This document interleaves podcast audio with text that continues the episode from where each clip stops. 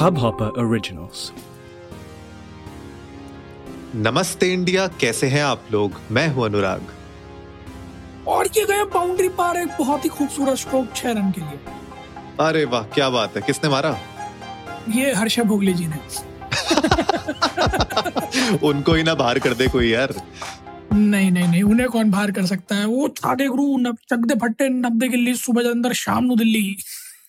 God I miss so much यार। सिद्धू भाई की कमेंट्री हर्षा भोगले जी की कमेंट्री मेरे को तो बहुत याद आती है। अब तो वो हमारे क्या नाम है उनका जो आड़ी तरशी सी कुछ स्टेटमेंट मारते रहते हैं। रो हिटमैन शर्मा क्या नाम है हम्म। उनका? अरे देखो मैं कमेंटेटर का नाम भूल गया। आकाश चोपड़ा जी।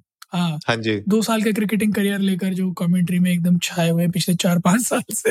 हम्म, आईपीएल में ताबड़तोड़ कर रहे हैं। बट बहरहाल आईपीएल की बात आ गई तो आज एक बड़ी न्यूज़ निकल कर आई। मेरे ख्याल में एक दो दिन से फ्लोट कर रही है बट आज थोड़ा सा और प्रकाश पड़ा इस पर। पाँच सौ नब्बे प्लेयर्स। आईपीएल 2022 के ऑप्शन में। अनुराग मुझे लगता है कि देश में गलत जगह वैकेंसीज बन रही हैं लिटरली मतलब जो एम्प्लॉय एम्प्लॉयमेंट वैकेंसीज जो निकल रही हैं बहुत ही गलत सेक्टर में निकल रही हैं क्योंकि 590 players starting from base price of ten lakhs up to 2 crore base price और वो भी ऑक्शन के अंदर जहाँ हर टीम के पास 45 48 50 बहत्तर सत्तर करोड़ है और 20 20 22 22 स्लॉट भरने हैं सबको। सो पैसों की बौछार होने वाली है 12 और 13 फरवरी को। क्या लगता है आपको? बिल्कुल सही यार बिल्कुल सही। मतलब जो हमारी फाइनेंस मिनिस्टर जी ने कल कहा भी था कि हम इतनी ज़्यादा एम्प्लॉयमेंट लेके आने वाले हैं देश में तो उसका ही ये कहीं ना कहीं पार्ट बन जाएगा बिकॉज़ इसमें इतनी एम्प्लॉयमेंट तो हो रही है। पैरल मैं आपको ना इससे एक छोटी सी स्टोरी सुनाता हूँ अपनी। ठीक है ये आपको भी नहीं पता होगा तो आज नमस्ते इंडिया फैमिली के साथ शेयर करता हूँ।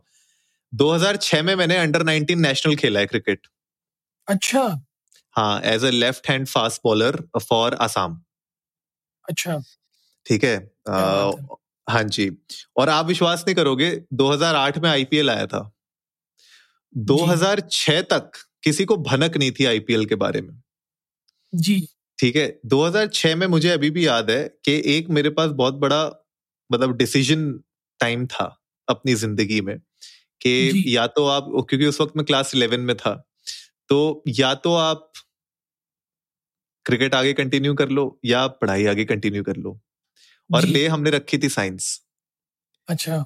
ठीक है लेकिन हमने पूरा क्लास इलेवेंथ खेली क्रिकेट तो तो तो मुझे अभी भी याद है पनवेल में उस वक्त बॉम्बे में फाइनल्स हो रहे थे हमारे और वहाँ पे ना खैर हमारी टीम तो जीती नहीं। हम लोग एट्थ रैंक आए थे out of sixteen teams eighth हमारी टीम आई थी।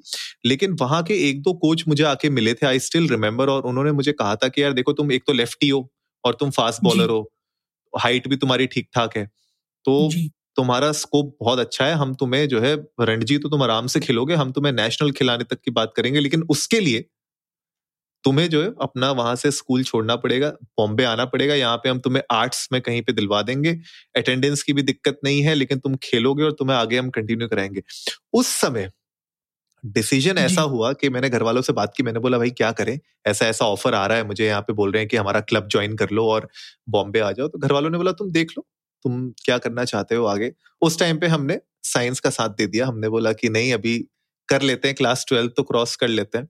और क्लास ट्वेल्व के बाद ही मतलब जब क्लास ट्वेल्व खत्म हुई तभी आईपीएल आ गया। तो मुझे कभी कहीं ना कहीं ऐसा लगता है कभी कभी जब मैं सोचता हूँ कि यार, अगर मैंने उस समय, अगर मैं बॉम्बे चले जाता तो शायद क्या पता आईपीएल कभी खेल लेते।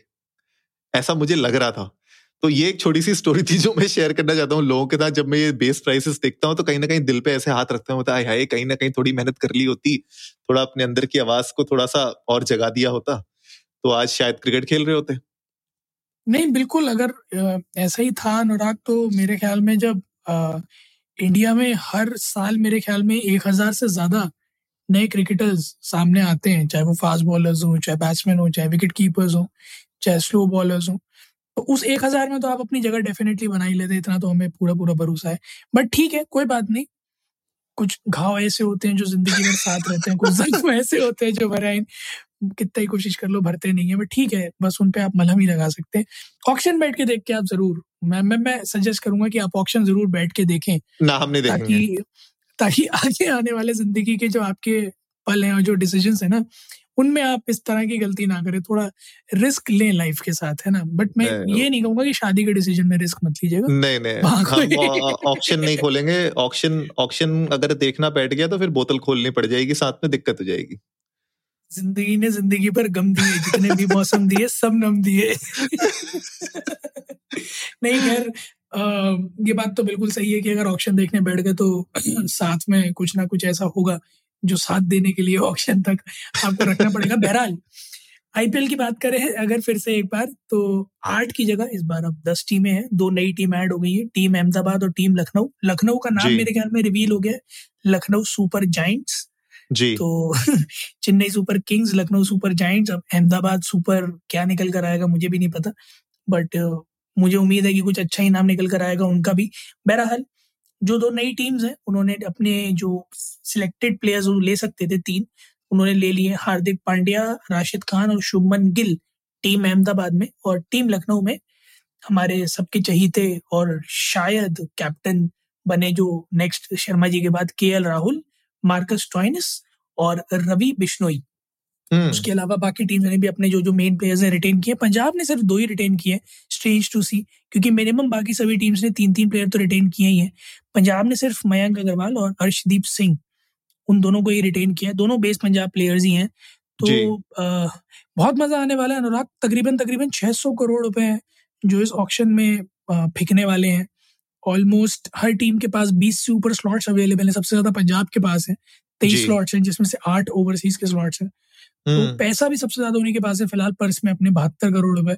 हालाँकि पर्स के बारे में अगर बात करें तो ऐसा नहीं है कि सिर्फ़ बहत्तर करोड़ ही है वो तो बीसीसीआई ने लिमिट लगा रखी है। अगर बीसीसीआई लिमिट हटा दे तब हम देखेंगे कि मज़ा क्या आता है ऑप्शन में। तब तब तब तब आएगा असली ऑप्शन का मज़ा। जब आप बेस प्राइस दो करोड़ नहीं दो सौ करोड़ रखोगे और फिर क्रिकेटर भी आकर धीरे धीरे जो है स्टेज पर पोल डांस करने लग जाएगा कि हाँ दो दो पैसे फेंको पैसे फेंको और और पैसे फेंको। सो ग्रेट जॉब बीसीसीआई और स्टॉपिंग दैट बट आपको क्या लग रहा है, अनुराग? क्योंकि जिस तरह से हमने अभी देखा कि बेस प्राइस कुछ का दो दो करोड़ रुपए तक है maximum base price is two crore आपका क्या बेट है कि इस साल का हाईएस्ट बिड कितना होगा? क्या अमाउंट होगा?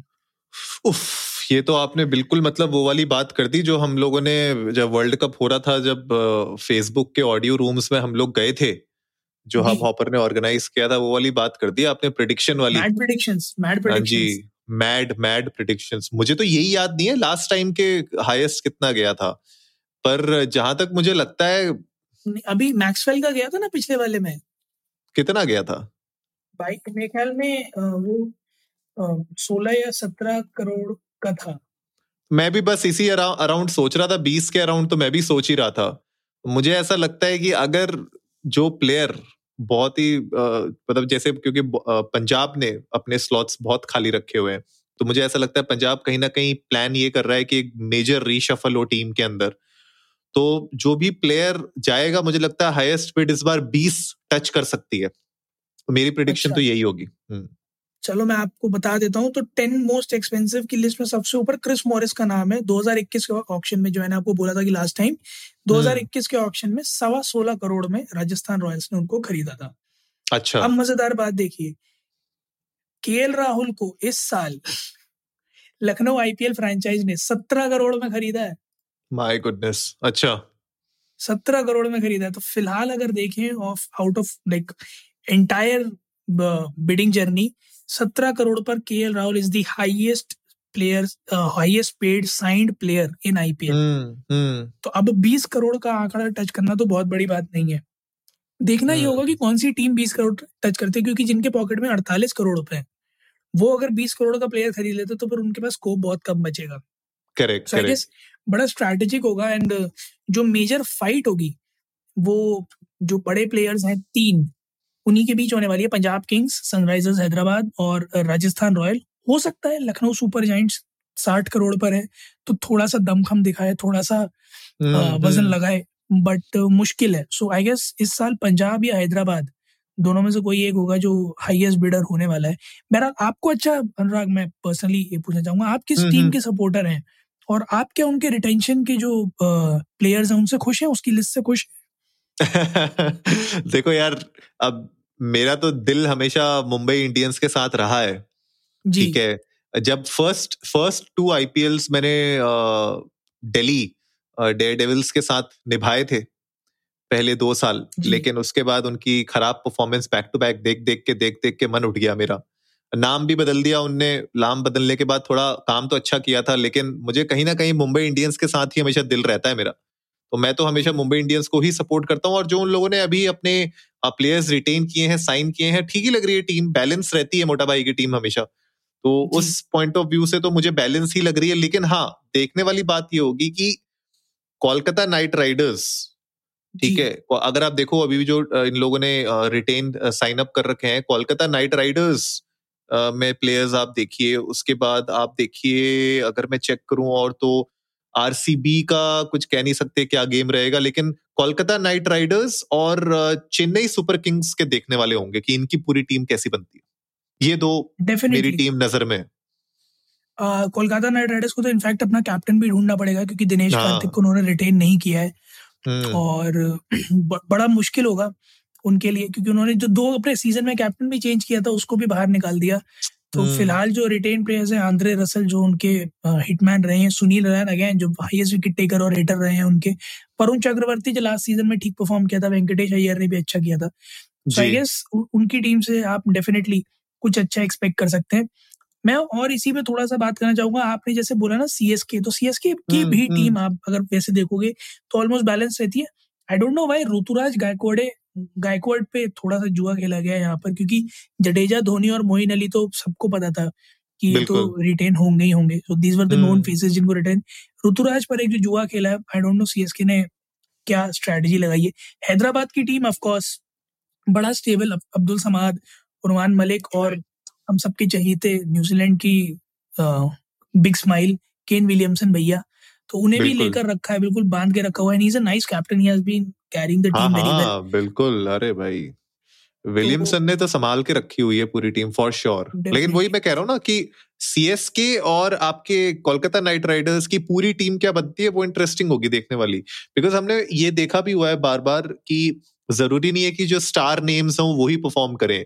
जी। तो बाकी लोगों से भी बहुत उम्मीदें हैं लेकिन अब देखते हैं किसकी पॉकेट कितना अलाउ करेगी और कितने लोग उनकी झोली पे आएँगे, वो तो पता चलेगा जल्दी। बिल्कुल गाइस तो आप लोग भी जाइए इंडिया अंडर्स को नमस्ते पर ट्विटर और इंस्टाग्राम पर। हमें बताइए कि आप लोगों को क्या लगता है, बारह तेरह तारीख को जो ये पैसों की बारिश होने वाली है, इसमें कौन सबसे बड़ी बाजी मार के ले जाने वाला है? एंड ऑल्सो प्लीज़ हमें कमेंट्स में ये भी बताइएगा इस पॉडकास्ट के एपिसोड के, कि आप लोगों के अकॉर्डिंग इस साल कौन सा ऐसा प्लेयर होगा, जो सबसे महँगे में बिकेगा और कितने में बिकेगा। अगर आपकी प्रिडिक्शन सही रही तो हो सकता है कि आईपीएल का जो हम पहला एपिसोड बनाएँगे प्रीव्यू का पहले मैच का उसमें आपको हमारे साथ शामिल होने का मौका मिले। तो प्लीज़ इस मौके को गवाइएगा नहीं कमेंट में ज़रूर बताइएगा और अगर आप इस मौके को पाते हैं तो एपिसोड पे आने का आपको चांस ज़रूर मिल सकता है। उम्मीद है आप लोगों को आज का एपिसोड पसंद आया होगा तो जल्दी से सब्सक्राइब का बटन दबाइए और जुड़िए हमारे साथ हर रात साढ़े दस बजे सुनने के लिए ऐसी ही कुछ मसालेदार खबरें। तब तक के लिए नमस्ते नमस्ते। इंडिया।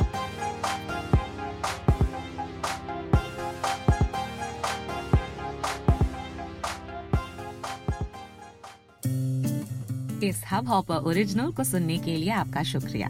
अगर आप भी अपना पॉडकास्ट लॉन्च करना चाहते हैं तो हब हॉपर स्टूडियो वेबसाइट पे रजिस्टर करें और एक मिनट के अंदर अंदर अपना खुद का पॉडकास्ट लॉन्च करें।